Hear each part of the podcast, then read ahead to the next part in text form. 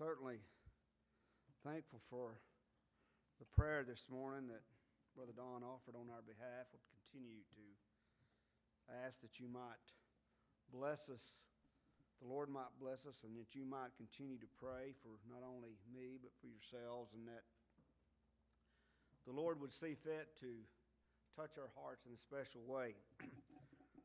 Brother Don talked in his prayer of churches that were continue to meet around the country in small numbers. And we know that in God's Word, uh, if you study it out, the simplicity of the gospel is what's taught, it's the church. Much of what's in churches today is man made, man thought of, and not God orchestrated. You know, we try the best we can, and, and we, we fall short also to do exactly what God said, and basically that's to sing and to preach pray and do those things and on a daily basis that would be a blessing unto others and that will lift up and glorify his name.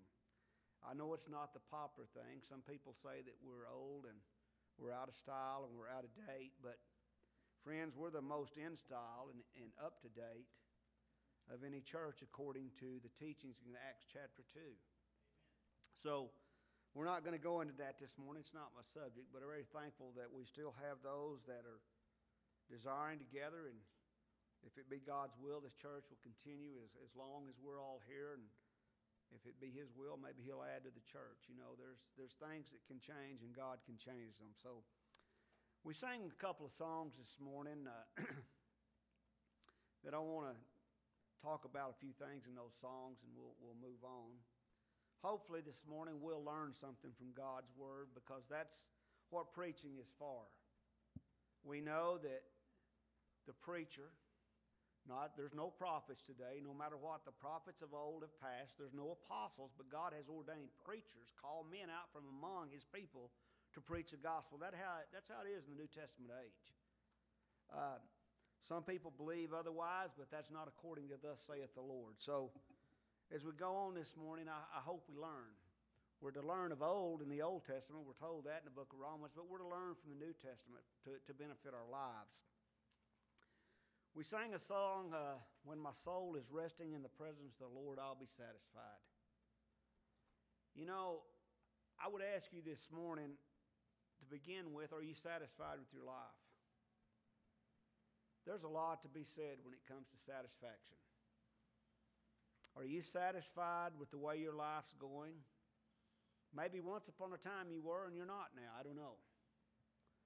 Satisfaction is something that is hard to come by in this life. Are you satisfied with your relationships? You satisfied with the way your children have went in life? Are you satisfied with the amount of money that you make? That's a big one. Are you satisfied with the church? Are You satisfied with the preacher? Are You satisfied with me? On and on goes. You satisfied with the way you look? You know, satisfaction is something that I think we want in life, but sometimes we find it very, very hard to find it and to desire it. You know, I wrote down a definition that says that satisfaction is the state of the mind which results from the full gratification of desire. If you're full and you're complete and you desire nothing else, you, you possibly are satisfied. But it's unlikely that if you're satisfied this moment, a few moments down the road, you won't be satisfied. Things will turn, things will change. And it's so hard to be satisfied in this life, but we need to strive to be satisfied. Another word that we'll look at in the Bible, it means the same thing as contentment, to be content. You know, are we, are we content where we are in life? You know, we're going to look at some examples in a minute, but this side of glory, we will never be 100% satisfied. You remember years ago when you would watch TV and they'd have an advertisement on the TV, and usually it was for a service. And they'll tell you that satisfaction was guaranteed. Well, I can't tell you whether it was guaranteed or not, but I can tell you when it comes to service now, satisfaction, uh, if they tell you satisfaction is guaranteed, I'd take that with a grain of salt. Because personal service and, and that kind of thing is not what it even once was. But, you know, satisfaction in this world is not guaranteed, not guaranteed by the Lord. But there's coming a day that it will be guaranteed. When my soul is resting in the presence of the Lord, I'll be satisfied. And honestly, to have full and complete satisfaction, that's, the, that's when it will truly happen and be brought into its fullness. The psalmist David said in Psalms chapter 17 and verse 15, very familiar verse, he says, As for me, I will behold thy face in righteousness. I believe pure satisfaction, guaranteed satisfaction, satisfaction to his fullness and completeness will come when you behold the face of the Lord Jesus Christ in righteousness. You will be fully satisfied, whether you can imagine that possibility or not. He said, When I awake, not in, with thy likeness, I'll be satisfied. I shall be satisfied. You know, the shalls of the Bible are something that we need to always remember. There's not any possibility of failure. For she shall bring forth a son, thou shalt call his name Jesus. That happened, didn't it? She bore a son, Mary did, the Virgin Mary. And sure enough, as God directed, by the shall, his name, he was named Jesus. For he shall save his people from their sins. There's no possibility that Jesus Christ did not save everyone that was given to him by the Father, all that were written in the covenant of grace, they've been saved by the precious blood of the Lord Jesus Christ. David says here, I shall. No possibility of failure. He says, when I wait, when my eyes open, they close in this earth and they open in the presence of the one who is pure righteousness, I shall be satisfied.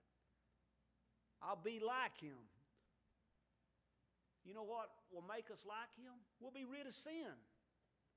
Why are we not satisfied in this life? You know, I think about every time, and you know, uh, I'm not picking on the women here, but you know, uh, and the men do some of this, but how many things do we go out and purchase to change the way we look? Are we not, is that because we're not satisfied with the way we look?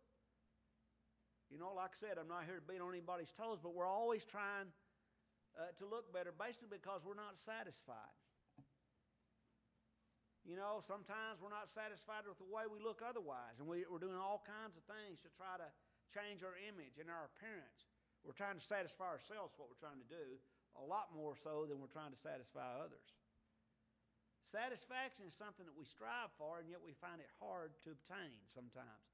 But there is coming a day in the world when you die, when you close your eyes and you open in the presence of the Lord Jesus Christ, you're, you're going to be satisfied. You're not going to have any sin. You're going to leave sin behind. And that body of sin will be uh, put in the heart of the earth if the Lord hadn't come back. But one day it'll be raised sinless. It'll be made like unto the glorious body of the Lord Jesus Christ. Reunited with the soul and spirit, and so shall you ever be with the Lord. You know, you'll be satisfied. There'll never be a day in heaven that you're not full of joy. There'll never be a day in heaven, I believe, that you'll, you, you won't smile. You won't be sad. Bible tells us that. You won't have any tears. The only way those things could happen that we read of in the 21st chapter of Revelations is you're satisfied. So I have no doubt that what David said here many, many years ago is the truth. We'll be satisfied. But satisfaction in this life is something you got to work at. It's something that you got to strive for. The Bible tells us to do just that. We're taught to do that. But before we go on, I want to look at some examples before we get over and, and, and kind of close out with some verses in, in Philippians and in, in 1 Timothy chapter 6. Get some verses here in, out of James chapter 1. It says in verse 2 My brethren, count it all joy when you fall into divers temptation knowing this, that the trying of your faith worketh patience or endurance.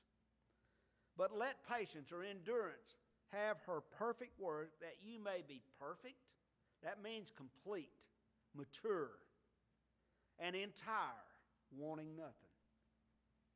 Have you gotten to that place that, in America that you don't want anything? We sang that last song. When Christ has full control of our souls, only then and then only will we be satisfied. Good friend of mine, a number of years ago, telling some of my sons if you're not content in the Lord, you'll never be happy. I believe that with all my heart. Are you content with God's provision in your life? Are you content with how God made you to look? How God put you out here in the land? You know, one thing that we often don't think about, we sang that song, Count Your Blessings. How many of us give thought to the, the very blessing we we're born in the United States of America? Now, it may be fading out as you and I have known it as time goes on because of our departure from God. But what greater blessing have we had in our life? Deuteronomy chapter 8 tells us about the children of Israel when they went over into the land of Canaan. They went into a land of plenty. They didn't have to grow it, it was already there. They ate till their stomachs or their bellies were full. And the story was not to forget the Lord their God. I was blessed to, to be born into such a land. So were you. We have much to be thankful for. We ought to be satisfied whatever state we're in. That's what the Bible teaches us. But let patience have her perfect work, that you may be entire, perfect, entire, wanting nothing. I can't imagine that, to be honest with you. Can you get to the point that whatever you've got is good enough? I don't need any more. I don't want any more. I mean, it's a. Can you imagine the peace of mind you'd have if you wasn't out striving to obtain everything this world could give you? I'm telling you, we do that to be satisfied. We think something out in this world will give us satisfaction, and yet it won't last but a, but a, a moment. You've heard the old saying that people spend money they don't have to buy things they don't need, either to impress other folks or to fulfill the lust of their own flesh. A lot of times, have you, have you ever been down and out and just not satisfied with the way life's going, so you go out and buy something new and it gives you a little satisfaction for a little while, but that soon fades away? That's not, that's not what satisfies the soul. It's when Jesus has full control. That's what will truly satisfy. You know, we're to look unto Jesus, the author and finisher of our faith. And when we begin to take our eyes off of Him, and begin to put our eyes upon this world, even though we're striving to seek satisfaction in the world, we're not going to obtain it. And if we do, it's not going to last. Apostle Paul teaches us that. Let's go to the book of Luke, and we're going to look at some things which didn't actually use the, the word satisfied, but let's, there's no question in my mind that they, that's what uh, was under what really not what's under consideration, but it's it's what was happening. If you go to Luke chapter 15 in the in the parable of the two lost sons, it says, "And the younger of them said to his father, Give me the portion of goods that falleth to me, and divideth unto me, and divideth unto them his living. And not many days after the younger son gathered all together and took his journey into a far country, and there wasted his substance with riotous living. Now, do you think that son was satisfied staying at home? Was he complete? Was, was, was he in a state of, of completeness and, and, and needed nothing? Was he satisfied with what was going on there? Apparently not. So he took it upon himself to go out and, and, and, and, and to look into another life. I, I believe he was seeking satisfaction in, in sinful places, like many of us have, many times in our life. The Lord brought him to the end of his way because he wasn't satisfied, he left home. But then we have the other side of the story, the older brother. He wasn't satisfied either. When his younger brother returned home and his father was full of joy, glad to see him, he wasn't satisfied to see him come home. He wasn't, he wasn't fit to come home. You just talk about all the ways that we're dissatisfied in life. This is one of them. Have you ever been dissatisfied with folks thinking they didn't get what they deserved or, or what they had coming to them? Me and Brother Don was talking about this this morning. I heard Elder Tim McCool preaching, and he talked about how we should never, uh, you know, say, well, they got it. Uh, I hope they get what they got coming to them. You know, it's only by God's mercy we didn't get what was coming to us. Aren't you thankful? That's how we should view that. When you pray for your enemies, just think well, what you really deserve. We deserve separation from God throughout all eternity. But according to God's mercy, He hath saved us by the washing of regeneration and the renewing of the Holy Ghost. It was God's mercy that saved us. So Let's leave vengeance unto the Lord. You know, sometimes we can root vengeance on to people, and we ought not to do that because it could be us next time. We know what we deserve.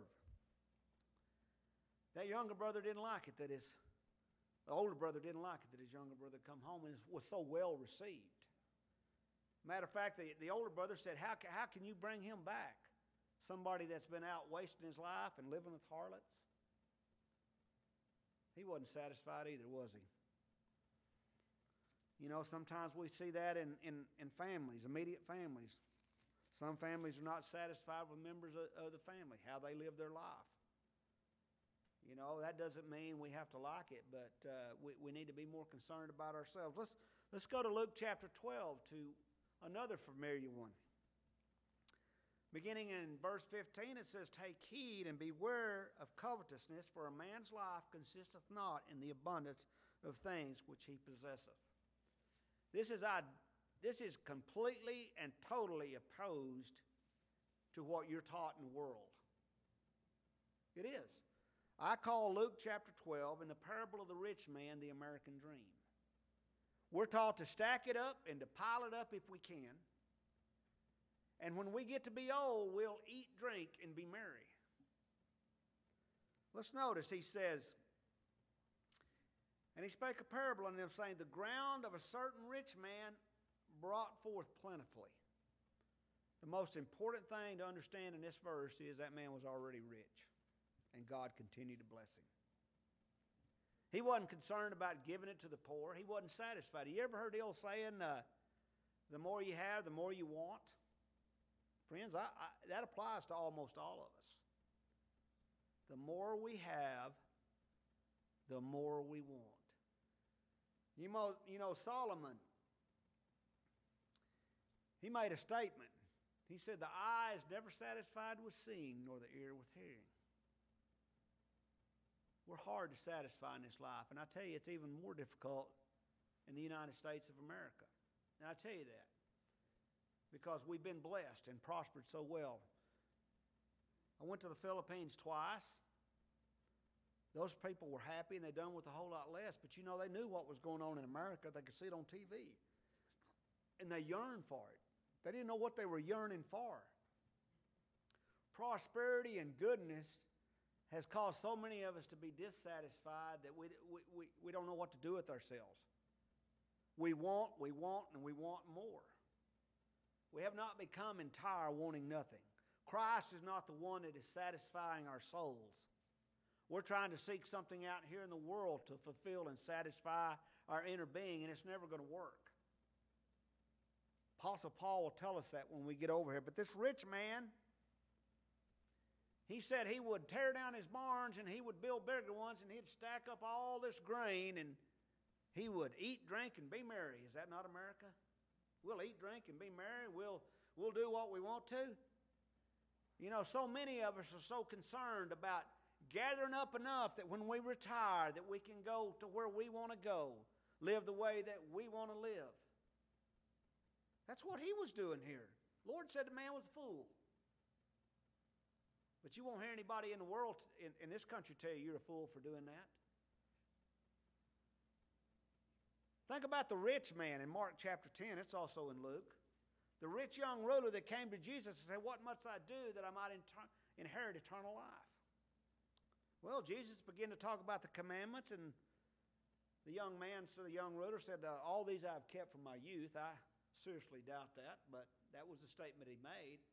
And Jesus says, Thou lackest one thing. Go sell all that you have and give it to the poor.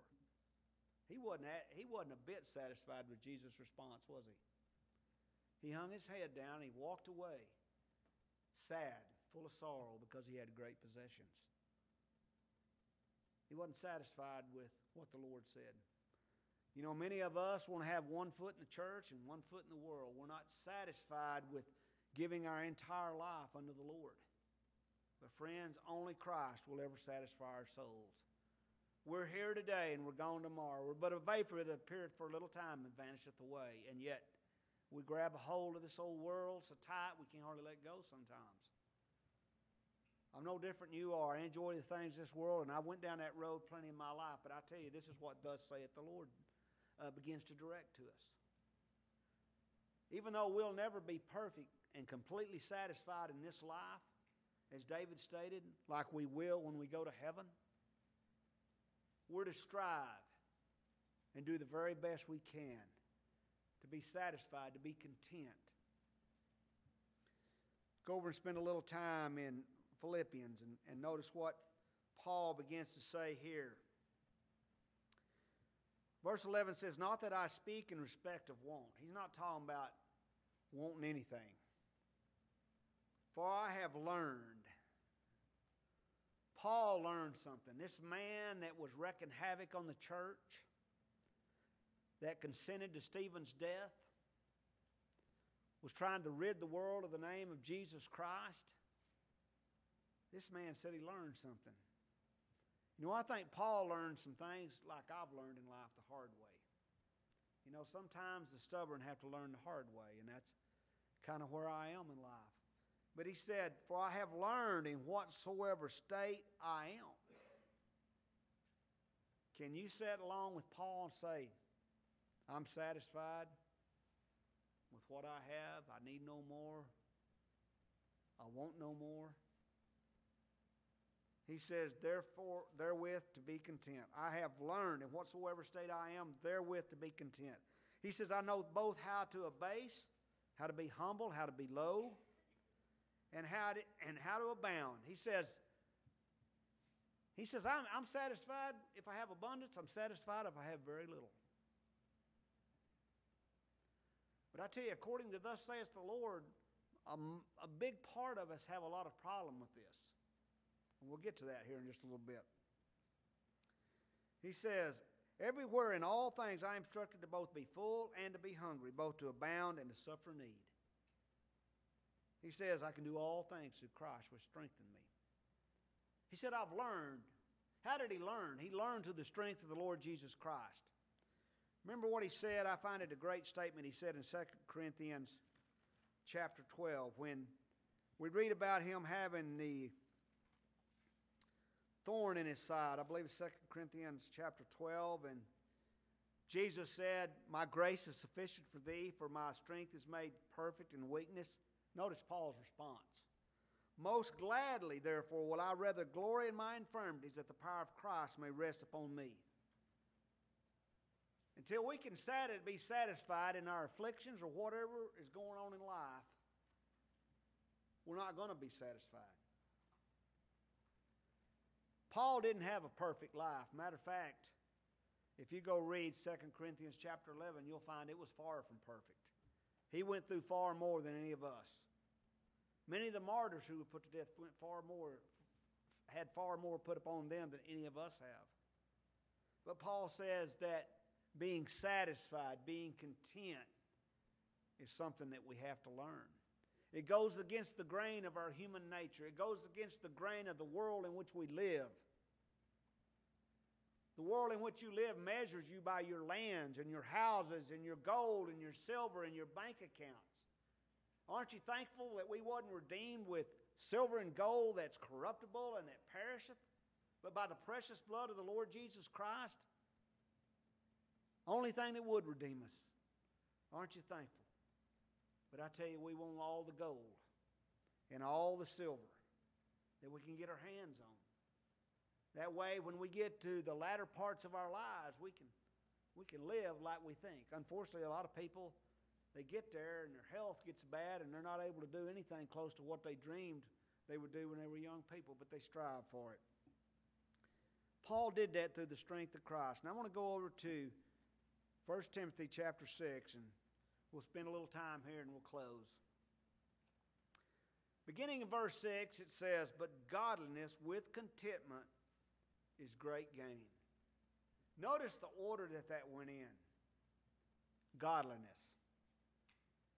If God is not the God of your life, the Lord of your life every day, you're unlikely to ever be content, to be happy. You know, Psalms 144 says, talks about happy is that people whose God, capital G, is the Lord. Just as I said, friend of mine told my, some of my sons, unless you're content in the Lord, you'll never be happy. You'll never be satisfied. And that's right. Friends, I'm not telling you being satisfied and content's easy. It takes a, a conscious effort, it takes a change of mind. It, it, it, takes making us understand some things that, that we know are true and, and putting them into action.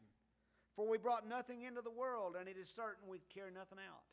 When you were born to your mother and dad and came into this world, you had nothing.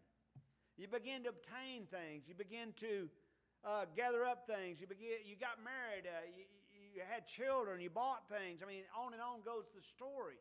But you, you started with nothing. You're going to end with nothing. And yet that something that's in between beginning and ending becomes our. It drives us a lot of times in life. It drives us to the point that we're not happy and that we're not satisfied.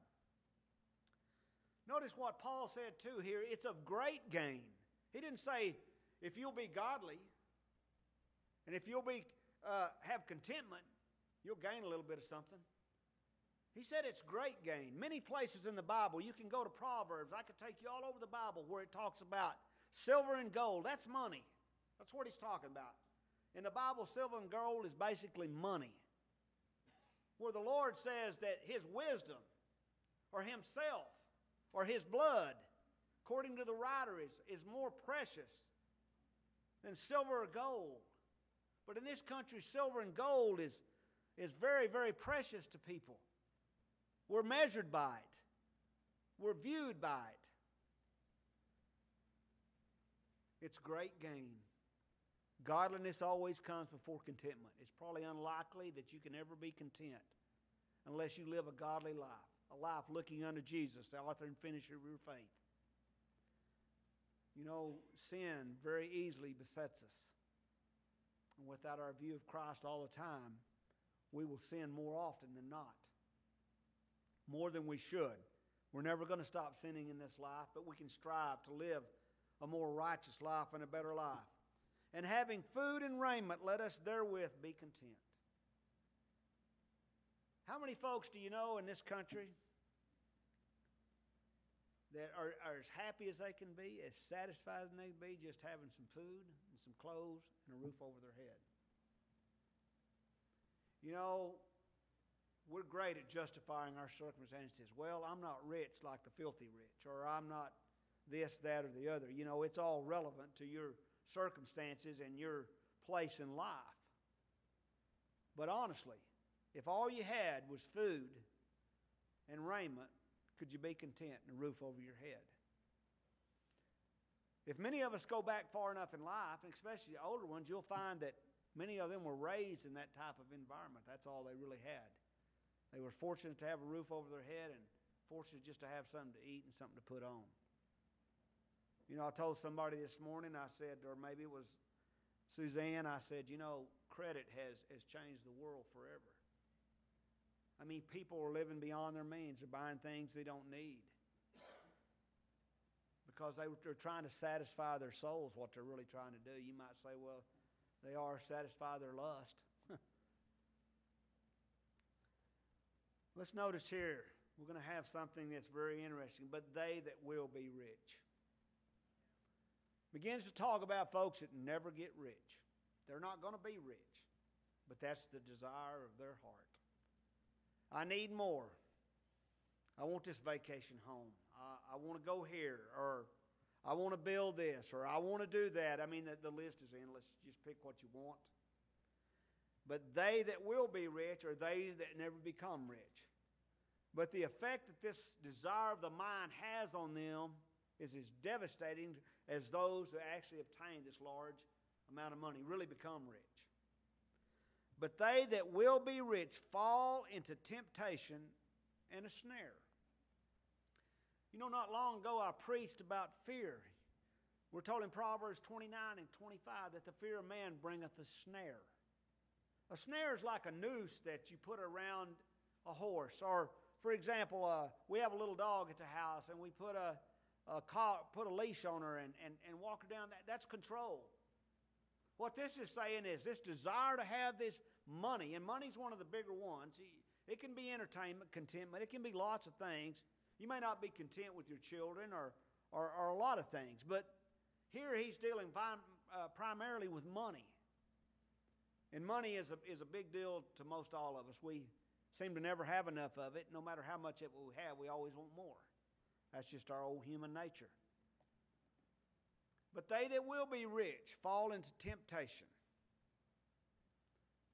Here it says they'll fall into to being tried and a snare. It'll have control over them. This is what will cause them not to be happy or satisfied because they're, they're searching for something. How many people spend thousands of dollars a year playing the lottery and never win anything? They want to be rich. They desire to have it all. They're not, they're not satisfied where they are. They're not satisfied with God's provision. You know, God blesses one man to be rich and one man to be in a medium state, and the next man might be poor. I can't tell you why God blesses individuals that way, but that's just the way it is. But Paul said, whether I'm in a, a state of an abundance or a state of need, I, I'm, I've learned to be content. It's a learning process. It, it takes a conscious effort to put away the glamorous things of life, the things, the bright lights and the shiny things, and it's it's not easy. I wouldn't tell you it is. It's not easy for me, and I doubt it's easy for you. These things are appealing to the eye, aren't they? You know, in America, we have got to the point one of the great differences in America and Philippines, and it becomes money, is how our, how our cities. I mean, you can't imagine. They say that uh, New York's a city that never sleeps. New York has no comparison to Manila. In never sleeping or the condition of the city. And that's because New York's had enough money to keep their city relatively clean. It might not be the cleanest city in the United States. I think it's cleaner than LA, but money drives that. But they that will be rich fall into temptation and a snare and into many foolish and hurtful lust. These people do things they ought not to do. Their thoughts become foolish. They try all kinds of things to fulfill the lust and the desires of their mind with material things out in the world. Paul says that we need to learn to be satisfied and content right where we are, whether we have a lot, a little, or nothing. He says if you have food and raiment and a roof over your head, we ought to be content. It goes on and says, which drown men in destruction and perdition, which means ruin. This ruins folks' lives because all they ever think about is getting rich instead of living life to its fullest right where they're at. Like I said, I can't tell you why some people are, are born to be rich or God blesses them to be rich. They're not really born to be rich, but He does. He blesses men to be rich. And He blesses others to be in between and others to be poor but they're all his people. And they all fi- fall under this. He says, For the love of money is the root of all evil. I used to have so much trouble with that verse. In other words, every evil thing, every unrighteous act that goes on, if you peel the onion back to its core, you're going to find the inordinate desire, not the money, the love of it, the desire for it, the covetousness for it, is at the root of that unrighteousness. You know, it's, it's, it's hard to imagine that, but God said it, and I believe it. And sometimes we're not honest enough with ourselves to see that is the truth in our own lives. Which, while some coveted after, they have erred from the faith. This is one of the biggest problems I've seen among the Lord's people in this country. God has blessed them with a lot, and they've erred from the faith. They don't have time for the Lord anymore. Life has become too good, too busy. It's real easy to do. They got places to go, people to see, and things to do. They don't have time for the Lord Jesus Christ. They have enough money now, they're going to go out and they're going to try to fulfill the soul with the materialistic things of this world gold, silver, lands, houses, whatever it is that their desire has, their lust wants. But he says they've erred from the faith and pierced themselves through with many sorrows. This tells me for folks that are either really rich, God's people, he's not talking to the wicked, or that desire to be rich, there's coming a day that if you obtain, continue in that mindset, you're going to have a lot of sorrow. You're going to be pierced through with many sorrows. You're going to wake up one day and you're going to realize that wasn't what life was all about. You know, Paul went on to say, fight the good faith, fight of faith, lay hold on eternal life. He's not saying go get something that you don't have. He's saying live like you have it because you do. To the glory of God every day, the greatest gift ever given. No amount of money, no amount of lands, no amount of houses will ever equal the gift of eternal life. Lay hold of it and live it. Live to the honor and glory of Jesus Christ every day. That's what Paul says. And I'm going to close with this verse. Verse 17 says, Charge them that are rich in this world that they be not high minded, nor trust in uncertain riches. You know, that part, trust in uncertain riches, that, that applies to both people up here. To those who are trying to be rich, desiring to be rich, but never get there, and to those who obtained a lot of money and were really rich. They begin to trust in their money. I can do this, I can do that. Isn't that what the rich fool done? Or there over there, the rich man in Luke chapter 12? He trusted in his money. He said, I'll tear down my barns and I'll build bigger barns and I'll, I'll, I'll have everything I ever need and I'll just eat, drink, be merry, and live out my life. Sounds good in theory, doesn't it? But I know in verse 20, the Lord said, Thou fool. That's the first two words he says. That ought to have meaning to you and I. Thou fool, this night will I require thy life, and then who shall all these things be? We brought nothing into this world, and we'll take nothing out. We ought not to put such a great amount of energy and time into obtaining the things or worrying about what we have, but trusting in the Lord. The Lord said He'd provide. He said, I feed the sparrows, and they don't sow anything, they don't reap anything, but I leave them food out there to obtain. He does. The ravens sow. You can go to Matthew, can go to Luke. He provides for them, and he says, How much greater are we than they are? That continues on in Luke 12.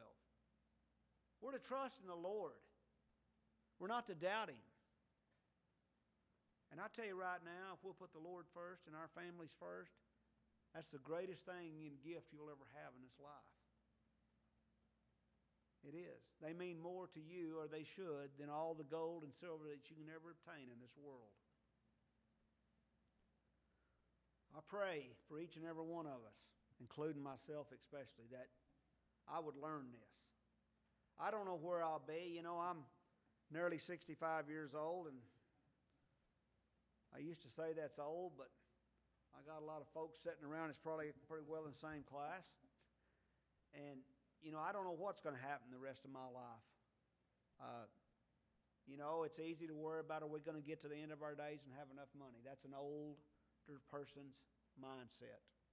I've seen it with my grandparents and Suzanne's grandparents. And I mean, it's just something that we have. Are we going to get to the end? But Paul said we need to trust in the Lord with all our heart. The proverb, and Solomon said that too, with all our heart. Are you trusting God to see you to the end of your day? Or are we trusting in uncertain riches to get us there? You know, I will tell you one thing I don't care how much money you have. There could come a day like 1929 in this country, and they really could. Most people believe that's an impossibility. I don't. Money vanished overnight. Your money's not in the bank to start with. They got a number written down on a piece of paper. That's it's just a digit. If all of us banked at the same bank and ran to that bank one day, they couldn't give you your money. They don't have it. That's what trusting in uncertain riches could do. Could leave you empty. Trust in the Lord. He'll never leave you or forsake you. That you may boldly say, He is your helper. May we be blessed to learn to be content whether we have a lot, a little, whatever we have, to be thankful that we've been blessed to live in this country and to have it as well as we've had it. You know, I didn't go over to Exodus, but we, you could go over there and listen to the murmurings of the children of Israel. God had just led them through the the Red Sea. Waters heaped up on both sides and drowned the enemy, destroyed them, and it wasn't just a few days. We don't have anything to drink. They murmured and complained. You bring us out here in the desert to die? Trust in the Lord. Be satisfied with His provision. He will see us to the end of our days, I promise you. May God bless you is my prayer.